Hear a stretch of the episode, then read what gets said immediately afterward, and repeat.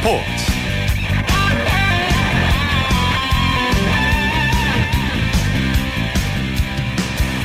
여러분 안녕하십니까 아나운서 오승원입니다. 추석 연휴를 맞아 수많은 사람들이 고향을 찾고 또 부모 형제와 함께하죠. 하지만 스포츠 선수들은 조금 다릅니다. 추석 연휴에 구슬땀을 흘리며 우리를 더 즐겁게 해주죠. 네, 이렇게 명절 스포츠의 꽃, 그 중에서 민속 씨름을 들 수가 있는데요. 지금은 비록 그 인기가 조금 시들해졌지만 한때는 씨름의 인기 정말 대단했죠. 네, 모래판 위에 최고 역사를 가리는 2015 추석 장사 씨름 대회가 오늘 28일까지 경주 상주 실내체육관에서 열리고 있는데요. 추석 장사 씨름 대회에서 현대 코끼리 씨름단의 임태혁 선수가 2년 연속 금강장사에 올랐습니다.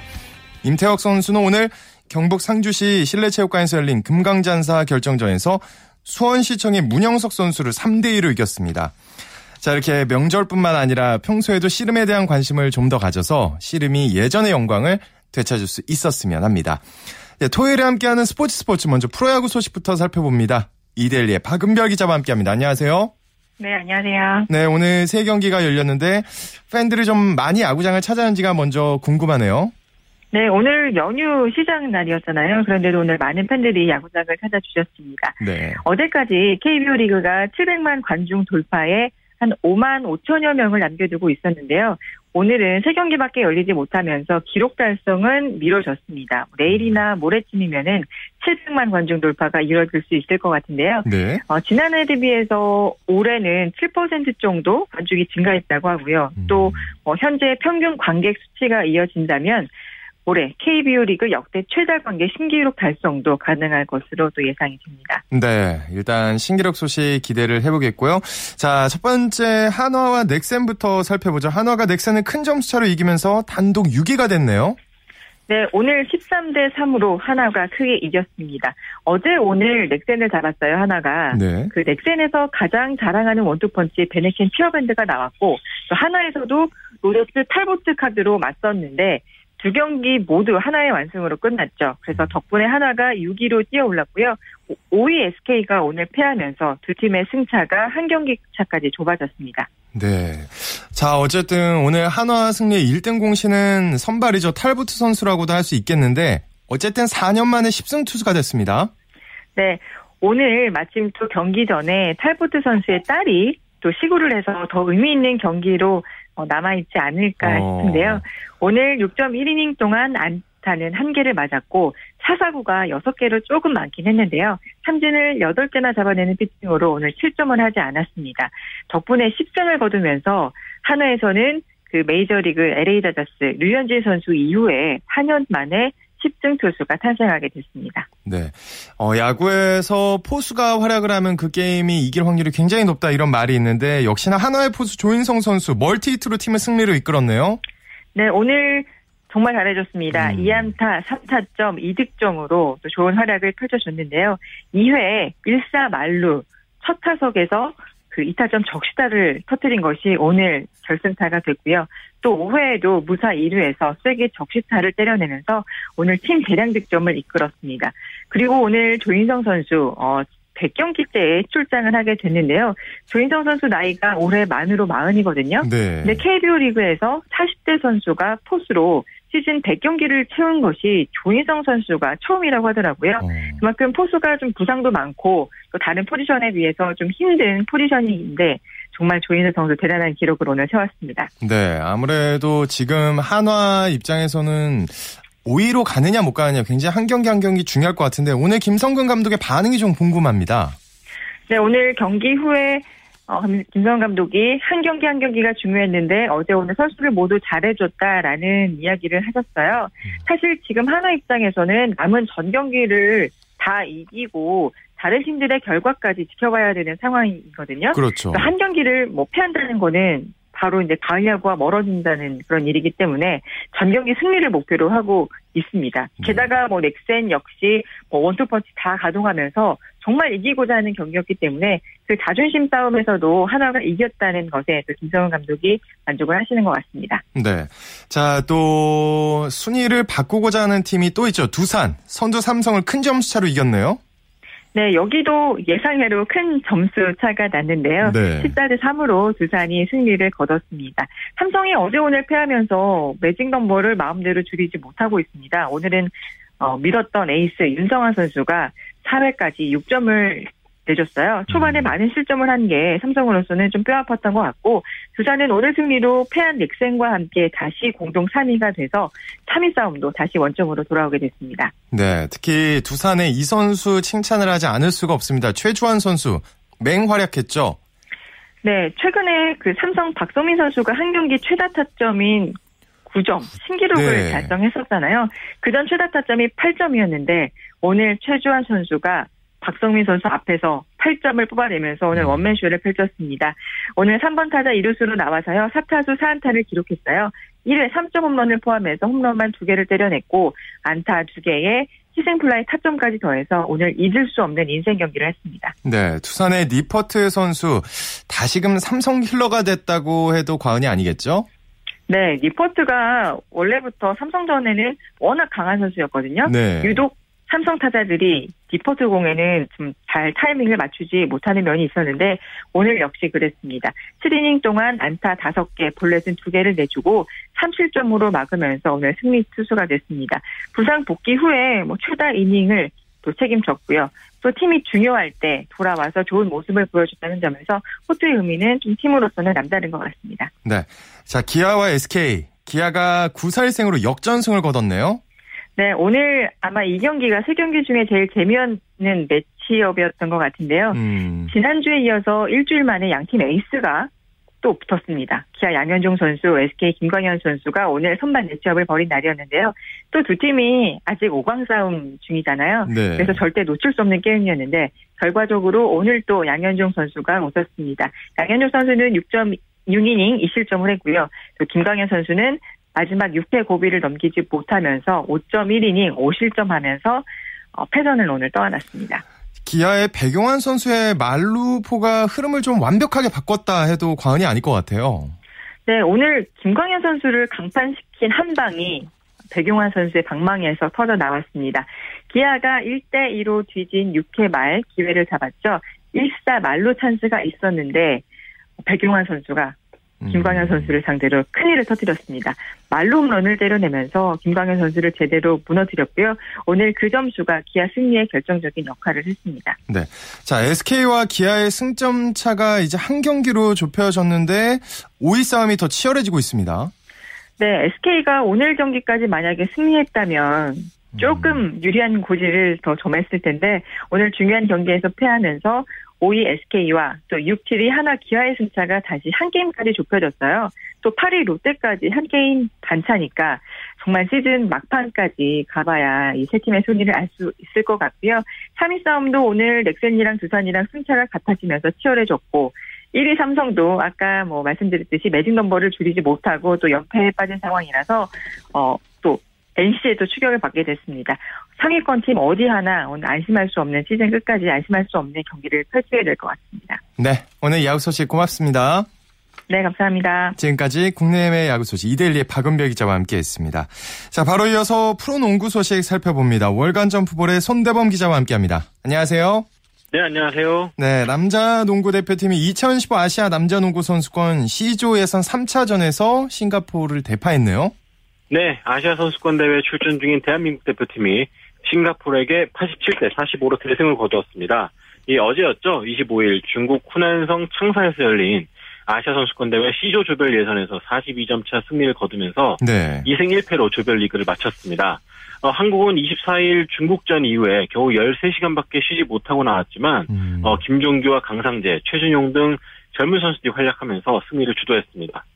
젊은 선수들의 활약 그리고 또 고비 때마다 아주 큰 활약을 보여준 양, 양동근 선수 아시아 최고의 가드라고 다시 한번 또 입증을 한 것 같아요.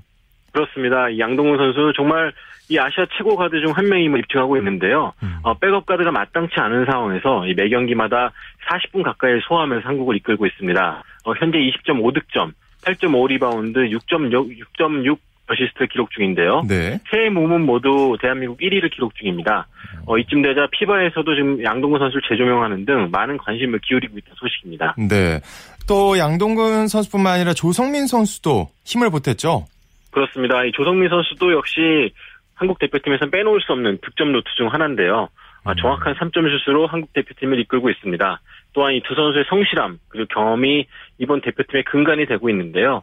어, 아무쪼록 마지막까지 힘을 내서 좀 어두운 우리나라, 우리나라 농구에 좀 희망이 되길 바라고 있습니다. 네. 자, 결선 리그에 진출을 했는데 앞으로의 그 스케줄은 어떻게 되나요? 네, 한국은 이제 C조에서 중국과 요르단과 함께 F조에 속하게 됐습니다. 음. 어, 이제 카타르, 레바논, 카자흐스탄과 함께 붙게 되는데요.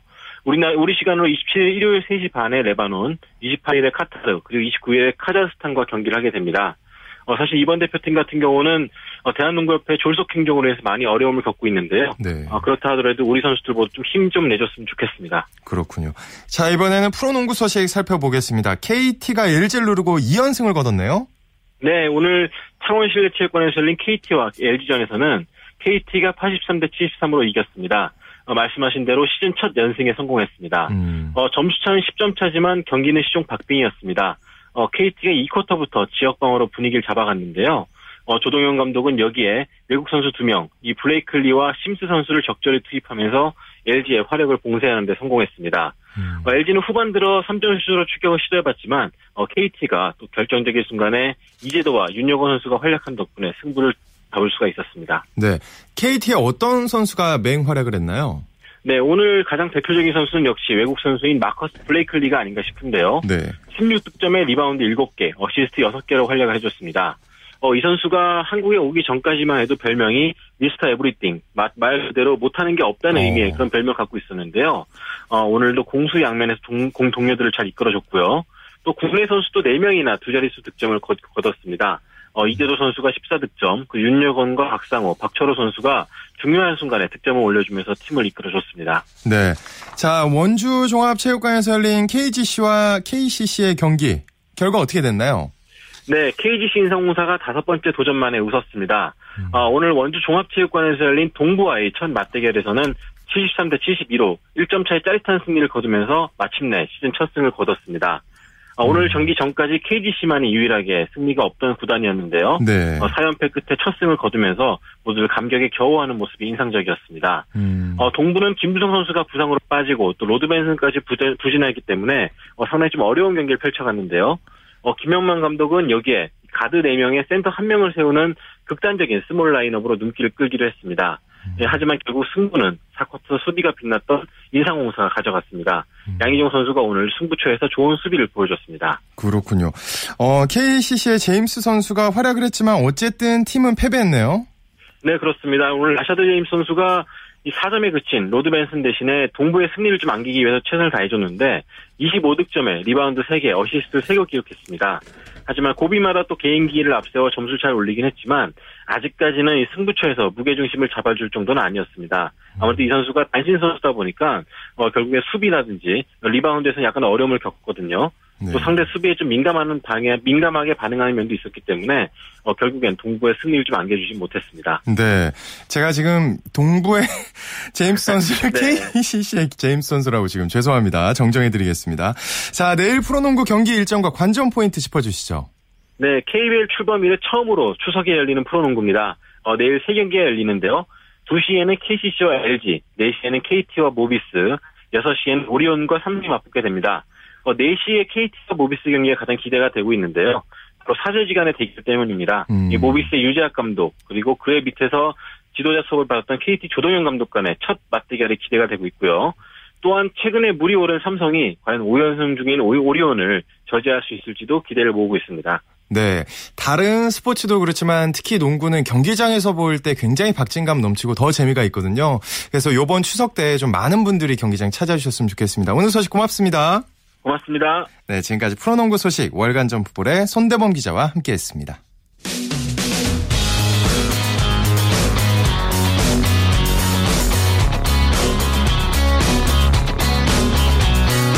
따뜻한 비판이 있습니다. 냉철한 분석이 있습니다. 스포츠 스포츠 이어서 국내외 축구 소식 살펴봅니다. 베스트 11의 손병하 기자와 함께합니다. 안녕하세요. 네, 안녕하세요. 네, 지금 어, 이 영국 프리미어리그 손흥민 선수가 속한 토트넘과 강호 맨체스터 시티가 맞대결을 펼치고 있죠. 네. 이 손흥민 선수가 뛰고 있는 토트넘이 조금 전인 8시 45분 킥오프된 2015-2016 잉글랜드 프리미어리그 7라운드에서 강호 맨체스터 시티를 상대로 경기하고 있습니다. 경기는 현재 전반전이 막 끝나고 후반전을 기다리고 있는데요. 이 전반 25분 토 맨체스터 시티가 한 골을 넣었고 그리고 전반 45분 토트넘이 한 골을 만회하면서 1대 1로 팽팽한 균형을 이루고 있습니다. 네. 손흥민 선수가 지금 선발 출장한 걸로 알고 있는데 오늘 경기 내용 어떤가요? 네, 손흥민 선수 이 오늘 경기 선발 출장에서 이 최전방 공격수인 해리케인 선수 바로 아래 위치에 자유롭게 공격하는 그런 임무를 부여받았습니다. 음. 이뭐 현재까지 경기력은 좀 무난합니다. 손흥민 선수 전반 초반에는 좀 긴장한 듯 이 몇 차례 실수를 범하기도 했는데 전반 중반이 되면서 빠르게 경기 템포에 적응했습니다. 특히 이 팀이 0대 1로 뒤지고 있던 전반 45분 다이어 선수가 터뜨린 동점골 상황에 손흥민 선수가 기여했는데요. 어. 이 맨체스터 시티 진영 오른쪽 측면에서 올라온 크로스를 손흥민 선수가 쇄도하며 슈팅으로 연결했습니다.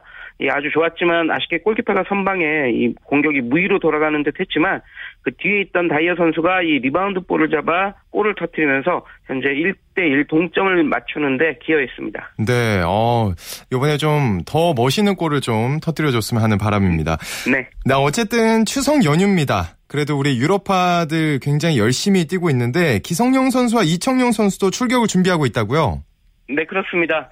뭐 우리나라에서는 추석 전날이라 가족들 모여 화목한 시간 보내고 있을 텐데요. 이 머나먼 영국과 독일에서 뛰고 있는 우리 선수들은 정말 살아남기 위해 치열한 생존 경쟁을 펼치고 있습니다. 네. 먼저 오늘 밤 11시에는 기성용 선수가 첫 번째 생존 경쟁을 시작합니다. 기성용 선수 얼마 전 아빠가 돼서 더욱 어깨가 무거워졌는데요. 이 사우스햄프턴 원정 경기를 치르며 자신의 진가를 더 입증하겠다는 계획입니다. 음. 근데 월요일 자정에는 이청용 선수가 경기합니다. 이청용 선수가 속한 크리스탈 팰리스는 와포드를 상대로 경기하는데 이 지난 주중 열린 리그컵 경기에서 이청용 선수가 도움을 올렸기 때문에 계속 상승세를 이어갈 수 있을지 주목됩니다. 네. 또 독일 분데스리가에서도 우리 선수들의 활약이 이어질 텐데 오늘 밤이죠? 또 한 번의 코리안 더비가 예상됩니다. 네, 오늘 밤 독일 분데스리가 경기에서는 최대 4명의 우리 선수들이 뛰는 모습을 볼 수 있을지도 모르겠습니다. 음. 이 구자철, 홍정호, 그리고 지동원 선수가 속한 아우크스부르크와 김준수 선수가 뛰는 호펜하임이 일전을 치르기 때문입니다. 우리 시각으로 오늘 밤 10시 30분 이 아우크스부르크와 호펜하임이 격돌합니다. 이 경기에서는 이 아우크스부르크에 속한 코리안 삼총사와 호펜하임 김진승 선수가 모두 출전할 가능성이 높은데요. 뭐 4명이나 우리 선수가 독일 분데스리가 무대를 누비는 모습을 볼 수도 있습니다. 특히 아우크스부르크 삼총사는 지난 주중 열린 리그 경기에서 모두 선발 출장했거든요. 네. 그리고 뭐 이번 호펜하임전에서도 세 선수가 동시에 출격할 가능성이 좀 높아서 팀 승리를 위해 뛸지 주목됩니다. 네, 어, 기대 한번 해보겠습니다. 자, 이제 국내 축구 소식 살펴보겠습니다. 다음 주 한국 축구 각급 대표팀이 저마다의 목표를 향해 출발하죠. 네. 이 먼저 울리 슈틸케 감독이 이끄는 국가대표팀은 다음 주 화요일입니다. 29일 2018 러시아 월드컵 아시아 지역 예선 쿠웨이트전에 출전할 이 엔트리를 발표합니다. 네. 네, 그리고 신태용 감독이 이끄는 올림픽 대표팀도 평가전을 위해 소집하는데요. 이 신태용은 10월 9일과 12일 이 호주 올림픽 대표팀과 두 차례 친선전을 치르는데 이 출전 선수 명단도 29일 날 발표됩니다. 네, 그리고 최진철 감독이 이끄는 17세 이하 청소년 대표팀은 이 29일 미국으로 전지훈련을 떠납니다. 음. 최진철호는 10월 17일 개막하는 피파 언더 17 월드컵에 참가하는데요. 이 미국에서 전지훈련을 소화한 뒤 본선이 열리는 칠레로 입성해 조별라운드 첫 경기 브라질전을 대비합니다. 네. 자, 또 특히 슈텔리케 감독이 이끄는 대표팀은 이번 쿠웨이트 원정 경기가 굉장히 중요한 경기잖아요. 네, 맞습니다. 이 쿠웨이트는 G조에서 우리나라와 함께 1위를 다투고 있는 그런 나라입니다. 이 쿠웨이트 지난 예선 3경기에서 3전 전승을 거두면서 우리나라와 같은 승점 9점을 얻었는데요. 골 득실에서 하나가 뒤져 2위를 달리고 있을 만큼 뭐 좋은 모습 보이고 있습니다. 따라서 대표팀은 이번 쿠웨이트 원정에서 승리해야만 이 조 1위를 지킬 수 있는데요. 이번 대결이 만만치 않은 중동에서 펼쳐져서 음. 승리를 장담하기는 쉽지 않은 게 사실입니다. 이에 슈틸리케 감독은 손흥민, 기성용 등 유럽에서 뛰고 있는 선수들을 포함한 최정의 멤버를 소집할 계획인데요. 껄끄러운 중동 원정을 다시 한번 시원한 승리로 넘을 수 있을지 주목됩니다. 네. 이 한국과 쿠웨이트의 경기는 오는 10월 8일 밤 12시에 열립니다. 그렇군요. 자, 또 신태용 감독이 지휘하고 있는 올림픽 대표팀 국내에서 호주와 두 차례 평가전을 치른다고요? 네. 이 올림픽 대표팀은 오는 10월 9일과 12일 각각 경기도 화성과 경기도 이천에서 호주 올림픽 대표팀과 평가전을 치릅니다. 이 올림픽 대표팀은 내년이죠. 이제 브라질 리우데자네이루에서 개막하는 하계 올림픽 본선 출전권에 도전하는데요. 네. 그에 앞서 아시아 축구국 중 강호 중 하나인 호주를 상대로 전력을 점검하면서 올림픽 본선 출전 가능성을 타진합니다. 뭐 호주는 이미 다수의 유럽파를 포함한 정예 멤버를 발표했고요. 이 신태용 감독 29일 날 이에 맞서 이 태극 전사들을 명단을 발표하게 됩니다. 그렇군요. 자, 마지막으로 K리그 클래식 소식 살펴보겠습니다. 다음 주 월요일이죠. 28일 K리그 클래식 한 경기가 열리죠? 네, 이 다가오는 월요일 오후 5시 서울 월드컵 경기장에서 K리그 클래식 한 경기가 열립니다. 이 경기는 지난 8월 열렸어야 하는 경기였는데요. 음. 당시 서울 월드컵 경기장에서 행사가 있어 수년된 경기입니다. 이 경기는 홈팀 서울과 원정팀 광주의 경기를 펼쳐집니다. 이 서울 승점 48점으로 5위를 달리고 있어 서울이 순위를 더 높일 수 있을지 관심이 좀 모이는 경기고요. 이 서울이 현재 4위 성남 아래 좀 5위에 위치하고 있는데 네. 광주전에서 3골차 이상 이긴다면 순위를 끌어올릴 수 있습니다. 음. 예, 그만큼 서울로서는 경기에 대한 집중력, 집중도가 요구되는 그런 경기입니다. 네. 굉장히 치열할 경기라고 예상이 되네요. 네, 오늘 소식 여기까지 듣겠습니다. 고맙습니다. 네, 고맙습니다. 지금까지 국내 축구 소식 베스트 11의 손병하 기자와 정리해드렸습니다. 자, 바로 이어서 한 주간의 해외 스포츠 소식 정리합니다. 월드 스포츠. 오늘 연합뉴스 영문뉴스부의 유지호 기자와 함께 합니다. 안녕하세요. 네, 안녕하십니까. 중국에서 열리고 있는 아시아 남자 농구 선수권 대회에서 귀화 선수들의 활약이 아주 눈에 띄네요. 네, 그렇습니다. 먼저 1차 예선 경기 카타르와 카자흐스탄 간의 경기를 보면 이 미국 태생의 두 귀화 선수의 활약이 돋보였는데요. 음, 어, 카타르의 클린턴 존슨 31점에 14개 리바운드 잡았고요. 어, 팀의 4점차 승리를 이끌었습니다. 한편 카자흐스탄의 제리 존슨은 26점을 넣고 7개 어시스트로 분전했는데요. 네. 어, 특히 클린턴 존슨은 NBA에서도 뛴 적이 있습니다. 어, 이 두 나라가 우리와 결선 리그에서도 만날 수가 있는 상대가 되겠고요. 어, 필리핀의 안드레 블라체는 NBA에서 9시즌 동안 평균 10.1점에 5.4개 리바운드를 잡아낸 나름 화려한 경력을 자랑하는데요. 음, 어, 팔레스타인과의, 경, 팔레스타인과의 경기에서는 21점에 12리바운드를 기록했습니다. 한편 대만 소속의 퀸시 데이비스는 레바논을 상대로 한 첫 경기에서 23점을 넣고 6개 리바운드를 잡아내기도 했습니다. 자, 이렇게 최근 아시아 남자 농구 판세가 그러면 급변했다고도 볼 수 있는데 귀화 선수들의 활약이 굉장히 영향을 끼쳤다고 봐야 되겠죠? 네, 그렇게 볼 수가 있겠는데요. 사실 2000년대 초반만 하더라도 중국을 필두로 해서 우리나라와 또 일본 등이 강세였고요. 필리핀이 경쟁 상대로 꼽히기도 했는데 2000년 중반을 넘어가면서부터 이란과 요르단, 카타르 등 이 서아시아 국가들의 성장세를 보이고 있습니다.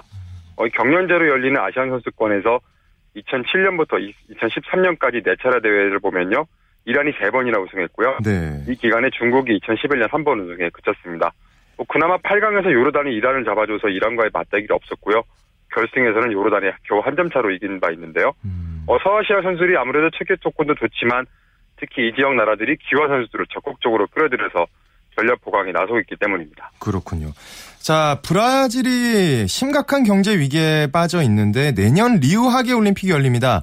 근데 그때 개막식과 폐막식이 검소하게 치러질 것으로 보인다고요? 네, 최근 브라질 언론에 따르면 리우 올림픽 조직위원회는 2016년 올림픽 개폐막 행사를 화려함보다는 독창성을 강조한 형태로 꾸미겠다고 밝혔습니다. 어, 개폐막식 비용이 2012년 런던 올림픽 수준을 넘지 않을 것이라고 말했는데요.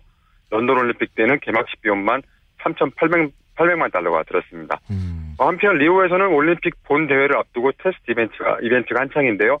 입장권 판매와 또 자원봉사자 운용 등 올림픽 개최와 관련된 전반적인 사안에 대해서 점검이 이루어지고 있습니다. 어, 전반적인 인프라 공사는 약 80% 정도가 진행됐고요. 내년 6월에 마무리될 것으로 보입니다.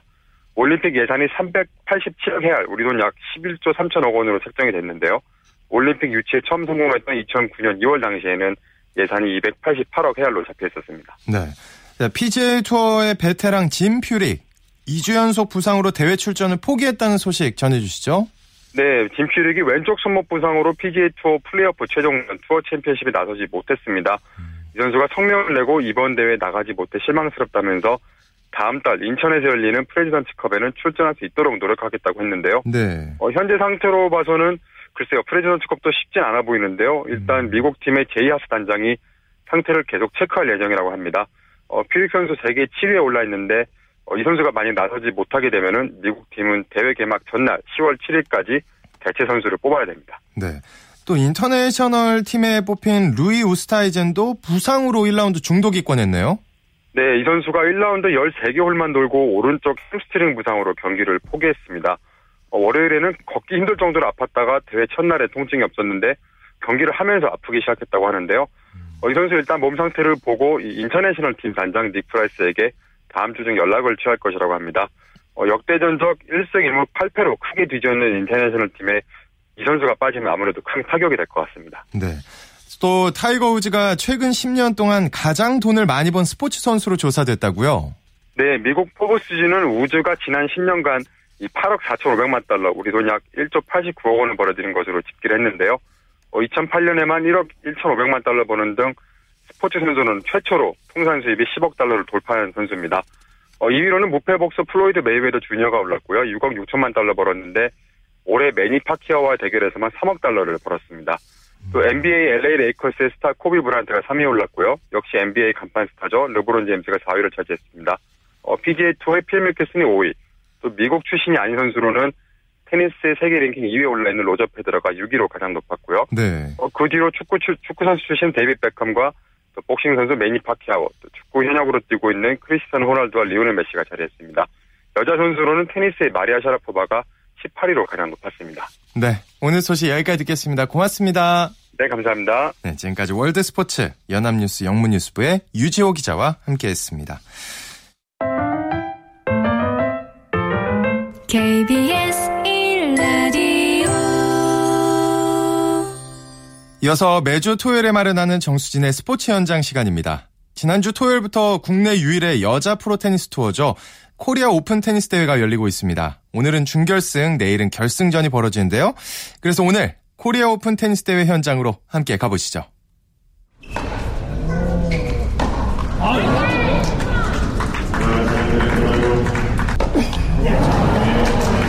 네, 저는 지금 국내 유일의 여자 프로 테니스 WTA 투어인 코리아 오픈 테니스 대회 현장에 나와 있습니다.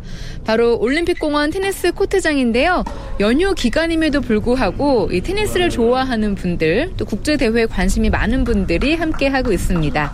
먼저 이 대회에 대한 자세한 내용부터 들어보시죠. 코리아 오픈 테니스 대회 TD를 맡고 있는 이진수라고 합니다. 코리아 오픈은 올해 이제 12년째로 진행되고 있고요. WTA 투어 중에 하나입니다. 뭐 골프로 치면은 뭐 PGA, LPGA도 있겠지만 테니스는 여자는 WTA, 남자는 ATP가 있죠. WTA는요, Women Tennis Association이라고 그래서 여자 프로 테니스 협회라고 보시면 됩니다. 아시아에서는 몇 개 안 되는 대회 중에 하나인데 우리나라에서는 뭐 유일하게 투어 대회 중에 하나 있는 거고 투어에 참가하려면은 적어도 랭킹이 100위 안에 는 들어가야 사실은 투어에 뛸 수가 있죠. 그래서 우리나라는 아직까지 100위 안에 들어가는 선수가 없기 때문에 본선에 한 명도 못 뛰지만 와일드카드 자격으로 두 자리가 있습니다. 네, 지난 19일부터 열린 이 대회는 오늘 준결승이 진행되는데요. 그 중에서 사스노비치와 슈메들로바의 준결승을 함께 하려고 합니다. 특히 이 사스노비치는 생애 첫 투어 대회 4강에 오르는 이변을 일으킨 선수인데요. 과연 경기 결과는 어떻게 될까요?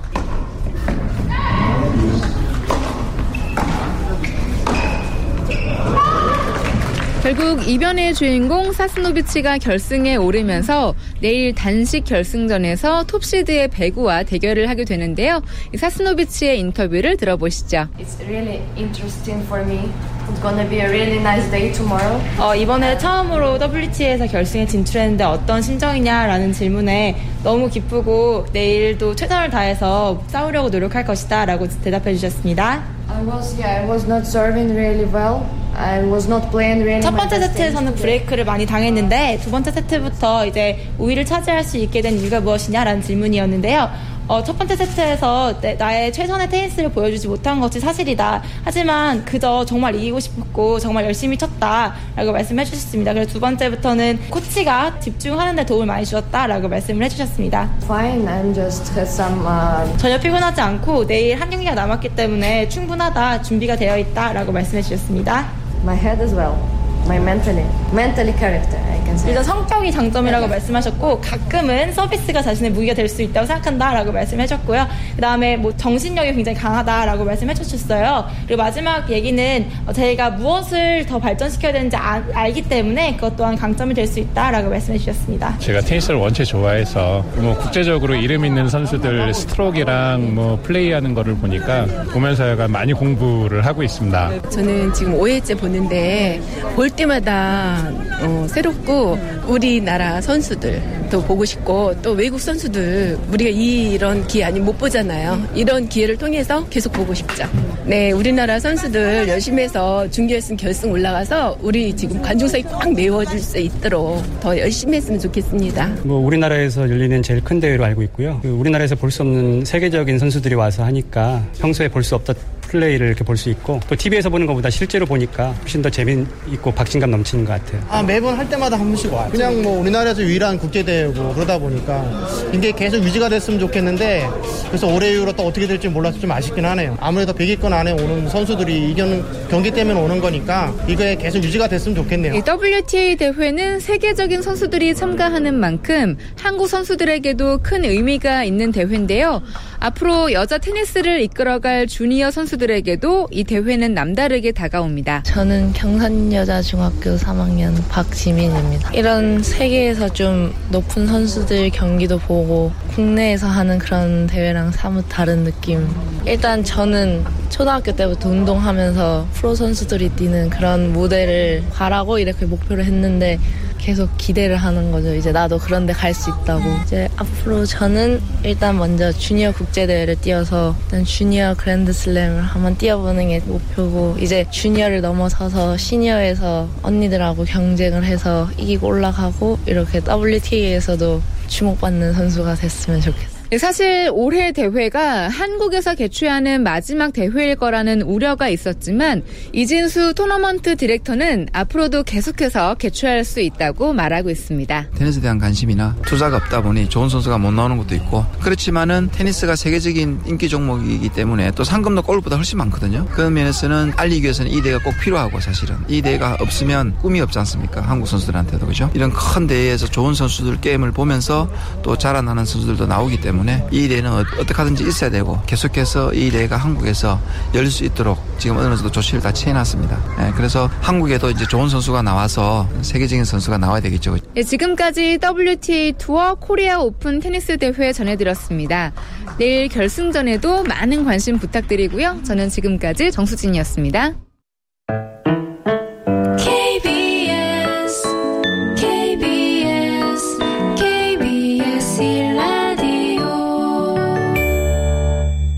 스포츠 세계의 라이벌을 집중 조명하는 시간, 스포츠 라이벌의 세계 시간입니다. 매주 토요일 만나고 있는데요. 한겨레 신문의 김동훈 기자와 함께합니다. 안녕하세요. 예, 안녕하세요. 오늘 어떤 라이벌 소개해 주시나요? 예, 민족 최대의 명절 추석을 맞아서요.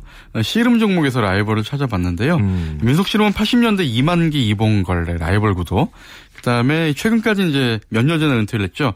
어, 모래판의 황태자 이태현 선수, 모래판의 귀공자 황기현 선수의 라이벌 대결 또 뜨거웠잖아요. 네, 저번에 다뤘었죠. 그렇죠. 네. 최근에는 현역 선수 가운데는 최고의 라이벌이 이 한라급의 김기태 선수와 이주영 선수입니다. 오. 두 선수를 소개해드리겠습니다. 예. 자, 일단 어제부터 경북 상주에서 추석 장사 씨름 대회가 열리고 있는데 오늘 경기 소식 좀 알아볼까요? 예, 어제 태백급에서는 박기호 선수, 신예 박기호 선수가 태백 장사에 등극을 했고요.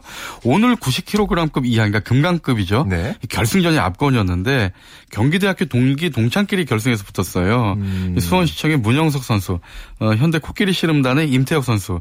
문영 선수가 두 판을 먼저 이겼는데 임태혁 선수가 나머지 세 판을 내리 세 이야. 판을 따르면서 역전 우승을 차지했습니다. 네. 내일은 바로 이 김기태 선수와 이주혁 선수가 출전하는 110kg급 이하 한라급 경기가 열리는데요. 음.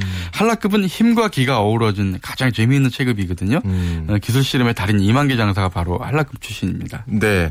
자, 이게 또 스포츠가 스토리가 있으면 또 굉장히 재밌잖아요. 예. 아무래도 오늘 좀 프리뷰하는 시간 갖도록 하겠습니다.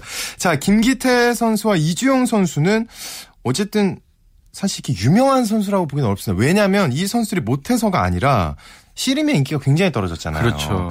그런데 이 두 선수 주목하셔야 되는 이유가 현역 선수 가운데 최다 장사 타이틀을 보유하고 있습니다. 그렇습니다. 이 김기태 장사는 한라급에서만 모두 10번이나 우승을 차지하면서 이 한라급 최다 장사 타이틀 모, 모든 야. 체급을 통틀어서도 그 체급에서는 가장 많은 장사 타이틀을 가지고 있고요. 네. 2003년 4월부터 시작해서 12년 동안 10번이나 정상에 올랐습니다. 1년에 대회가 4번밖에 없으니까 10번이면 정말 대단한 거거든요. 그러네요. 수원시청의 이주영 선수는 금강급에서 시작해서 금강급에서 9번 우승한 다음에 어, 한라급으로 체급을 올려서 4번 더 우승하면서 통산 13번. 이것은 이제 모든 체급을 통틀어서 가장 많은 어, 우승 기록이죠. 오, 대단한 선수입니다. 자, 그러면 어쨌든 라이벌입니다. 예. 김기태, 이주영 두 선수의 맞대결 전적, 통산 전적은 어떤가요? 네번 맞붙어서 2승 2패로 팽팽합니다. 야, 라이벌이네요. 예. 그리고 결승에선 두 번 맞붙었는데 또 두- 결승에서도 1승 1패고요. 네. 또 나란히 3대 0으로 상대를 제압했어요. 오. 2011년 추석 장사 대회 때 김기태 선수가 3대 0으로 가볍게 이주영 선수를 이겼는데 반대로 작년 단호장사 씨름대회 결승에서는 이주영 선수가 3대 0 완승을 거뒀습니다. 음. 플레이 스타일이 정반대라 더 재밌는데요. 김기태 선수는 키가 187로 크거든요. 네. 그러니까 이제 들배지기라든가 안다리, 밭다리 이런 드는 씨름, 그러니까 들씨름을 잘하는 반면에 음. 이주영 선수는 키가 작은 반면에 힘이 좋아요. 그래서 뒤집기, 오금 당기기 이렇게 밑으로 파고드는 밑씨름. 음. 그래서 오금 당기기의 달인 이런 별명도 있는데 어, 아무튼 두 선수의 플레이 스타일과 어울리게 별명도 김기태 선수는 폭격기, 폭격기. 예, 이주영 선수는 불도저입니다. 아, 파고든다고. 예. 자, 두 선수. 그런데 나이가 예. 김기태 선수가 3살이 더 많다고요? 그렇습니다. 김기태 선수가 80년 9월생으로 만 35살이거든요. 이주영 선수는 83년 4월생으로 만 32살. 어, 3살 차이인데요. 3살 김기태 선수가 형이죠. 어, 키는 김기태 선수가 187, 이주영 선수가 180. 몸무게는 뭐 한라급 체급에 맞게 105에서 110kg 정도를 유지하고 있고요. 이 두 선수가 이 앞서 말씀드린 대로 플레이 스타일도 대조적이지만 대학도 김기태 선수는 인하대, 이주영 선수는 경기대, 씨름과 배구의 라이벌이거든요. 네. 그리고 종교도 김기태 선수는 집안이 불교인데 이주영 선수는 또 독실한 기독교 신자입니다. 음. 성격 면에서도 김기태 선수가 좀 활달 활달하고요. 이주영 선수는 조금 좀 차분하고 그러니까 여러 면에서 두 선수가 좀 대조적입니다. 굉장히 개성이 다른 두 선수라고 봐야 되겠네요. 예. 자, 어쨌든 내일 경기가 열립니다. 어떻게 전망하시나요? 대진표상으로 김기태, 이주영 두 선수가 결승에서나 만날 수 있게 짜여져 있거든요. 네. 하지만 결승까지는 난적들이 많은데요. 예, 김기태 선수는 일단 8강에서 만날 것으로 예상되는 울산 동구청의 손충희 선수가 강자예요. 음. 그리고 이주영 선수는 4강에서 이제 만날 것으로 보이는 의성군청의 최성환 선수. 이 선수도 난적인데 두 선수를 물리쳐야지만 두 선수가 이제 결승에서 네. 김기태, 이주영의 결승 대결을 볼 수 있는데 대학에서 올라온 선수도 이효진 아, 경기대학교 이효진, 한림대학교 오창록 이 두 선수도 신예들인데 다코스거든요. 네. 이런 다코스들 다 물리쳐야 결승까지 31명이 출전을 했거든요. 결승까지 오를 수 있습니다. 물론 다른 선수가 우승할 수도 있습니다만 한번 두 선수의 대결 기대해 보도록 하겠습니다. 예. 오늘 고맙습니다. 예, 감사합니다. 네, 스포츠 라이벌의 세계 한겨레 신문의 김동훈 기자와 함께했습니다. 저희가 준비한 소식 오늘 여기까지입니다. 내일 더 재밌는 소식 가지고 찾아오겠습니다. 저는 오승원이었습니다. 스포츠 스포츠.